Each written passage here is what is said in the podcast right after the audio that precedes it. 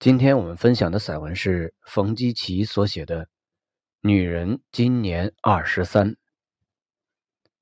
十年前的夏天，我去凤翔县委挂职任县委副书记。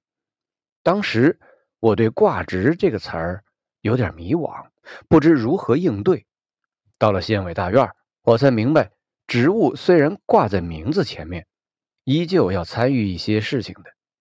我分管了几个部门。也包抓一个乡镇的工作，也许这就叫做作家深入生活吧。我记得是仲夏的一天早饭后，我正准备下乡，我分抓的那个乡的乡党委书记急匆匆的走进了我的办公室，他坐也没坐，站在我跟前说：“冯书记，出事儿了。”我问他。出了什么事儿？坐下来慢慢说。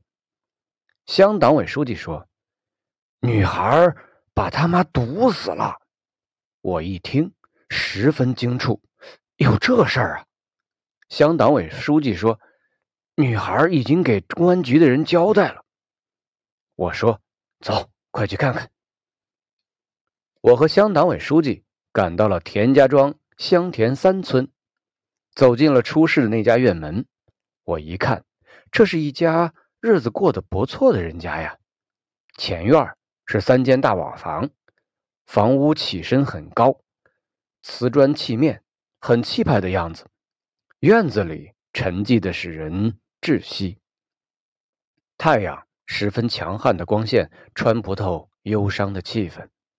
村委会主任领我和乡党委书记。走进了后院的一个房间，我们走去的时候，一个十七八岁的女孩正在啜泣，旁边站着一个比她小一些的女孩。村委会主任说：“花儿，不要哭了，县委领导来看看你们。”那个叫做花的女孩止住了哭，给我和乡党委书记搬凳子。那个小一点的女孩抬脚向外走。村委会主任说：“华儿，你别走，叔跟你有话说。”女孩站住了，身子紧靠住雪白的墙壁。村委会主任很直接的说：“乱子是环儿动下的。”这句方言的意思是说，这个小一点的女孩就是悲剧的制造者。我抬眼凝视着这个小女孩。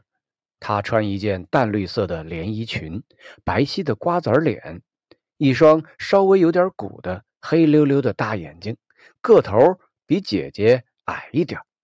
用关中西府的话说，女孩长得很乖，只是她的面部没有哭泣过的泪痕，没有悲伤，空空洞洞的，什么表情也不挂，连漠然也很淡很淡的。女孩知道我在注视她，眼皮垂下来只一瞬，又抬起来，目光投向了窗外。我问她多大了，读几年级？她说十三了，读六年级。就是我眼前的这个女孩，给她的亲生母亲投了毒，杀死了她的妈妈。我宁愿相信搞错了，也不愿意相信这是真的。面对这个小女孩，我能说什么呢？责备她吗？唾骂她吗？追问她为什么要这样吗？究竟为什么？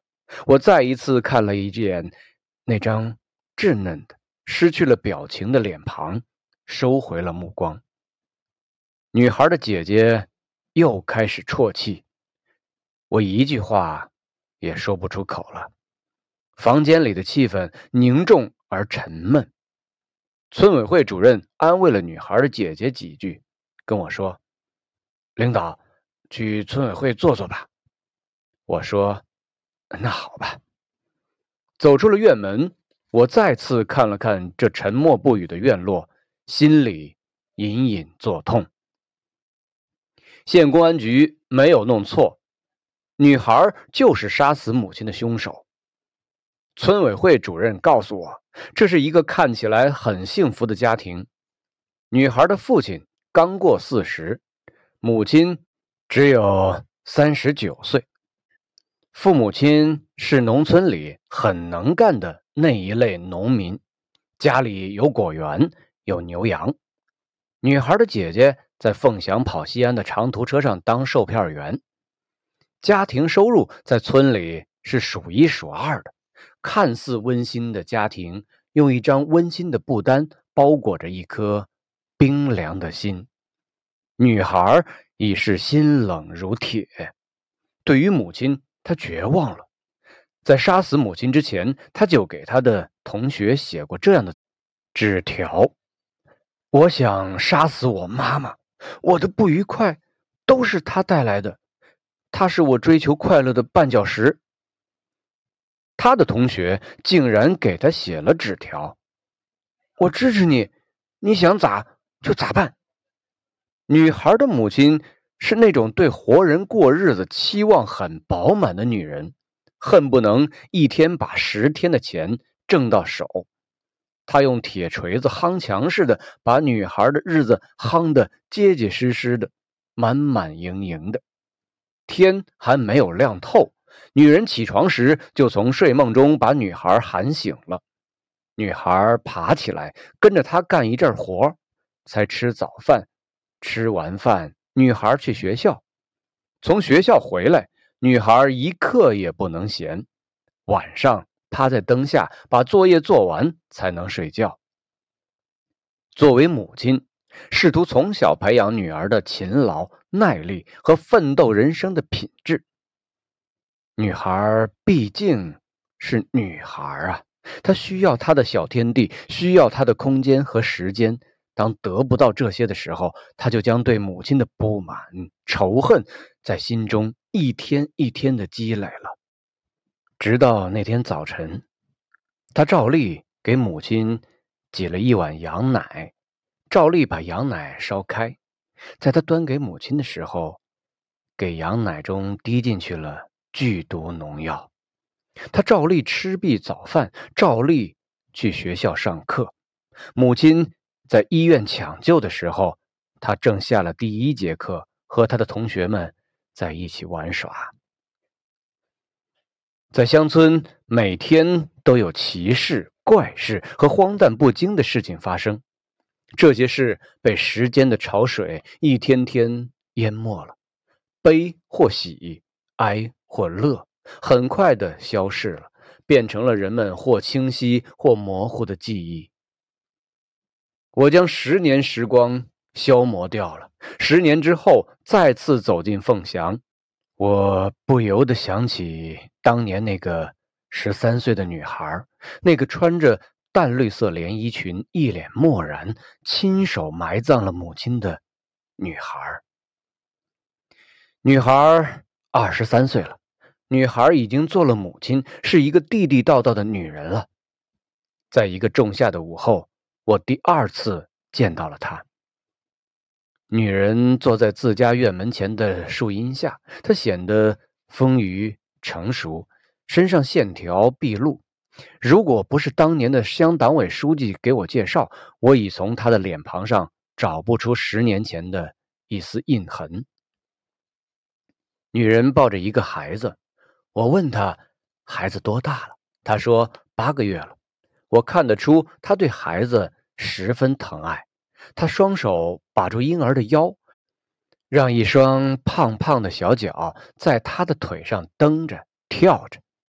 女人满脸洋溢着笑，孩子被他逗得笑出了声。他不时的在婴儿的额头上来一个长长的香甜的吻。女人抬头问那个乡党委书记：“你们找谁？”乡党委书记说：“找你呀。”女人一听，抱紧了婴儿，站了起来，一脸丰满的笑消逝殆尽了。她说：“找我有啥事吗？”我说：“不找你，我们到村子里来看看，多年不来了。”我的话一出口，女人似乎松弛了些，他看了看我，又坐下了。乡党委书记告诉我，女孩的姐姐出嫁了，女孩招了上门女婿。我一看，街道还是十年前的街道，院落还是十年前的院落。乡党委书记说：“环儿，你认识不认识这位叔叔啊？”乡党委书记指指我，女孩说：“不认识。”乡党委书记说：“你再看看。”女孩果然又抬起了目光，她看了看我，摇摇头，不认识。乡党委书记说：“我说你这个女娃娃，记性咋这么差？她就是你十三岁那年到你家来看望你和你姐的县委冯书记。”女人把正在逗弄的孩子按在了怀里，睁大了双眼，似乎。不是在辨认我，而是在辨认这个世界，辨认他的人生。他的眼眶里汪满了水，顷刻间泪流满面，接着便嚎啕大哭。婴儿被他吓得尖声细哭，我愣怔了一刻。乡党委书记赶紧掏出了纸巾，递到女人手中，连声说。哎呀，哭什么嘛！不要哭了。女人由嚎啕变为啜泣，一边啜泣一边哄着她的孩子。她的双肩在抖动，胸脯在起伏，她怀里的婴儿依旧蹬动着，用嫩嫩的目光注视着她的母亲。等女人止住了哭声，我们便离开了。上了车，我说：“我本来想和这女娃娃说说话，没想到一句话把人家惹伤心了。”当年的那个乡党委书记叹息了一声，说道：“人的幸福是自己给自己带来的，人的痛苦也是自己给自己带来的。他都二十三岁了，还不知道伤心。”那就没心了。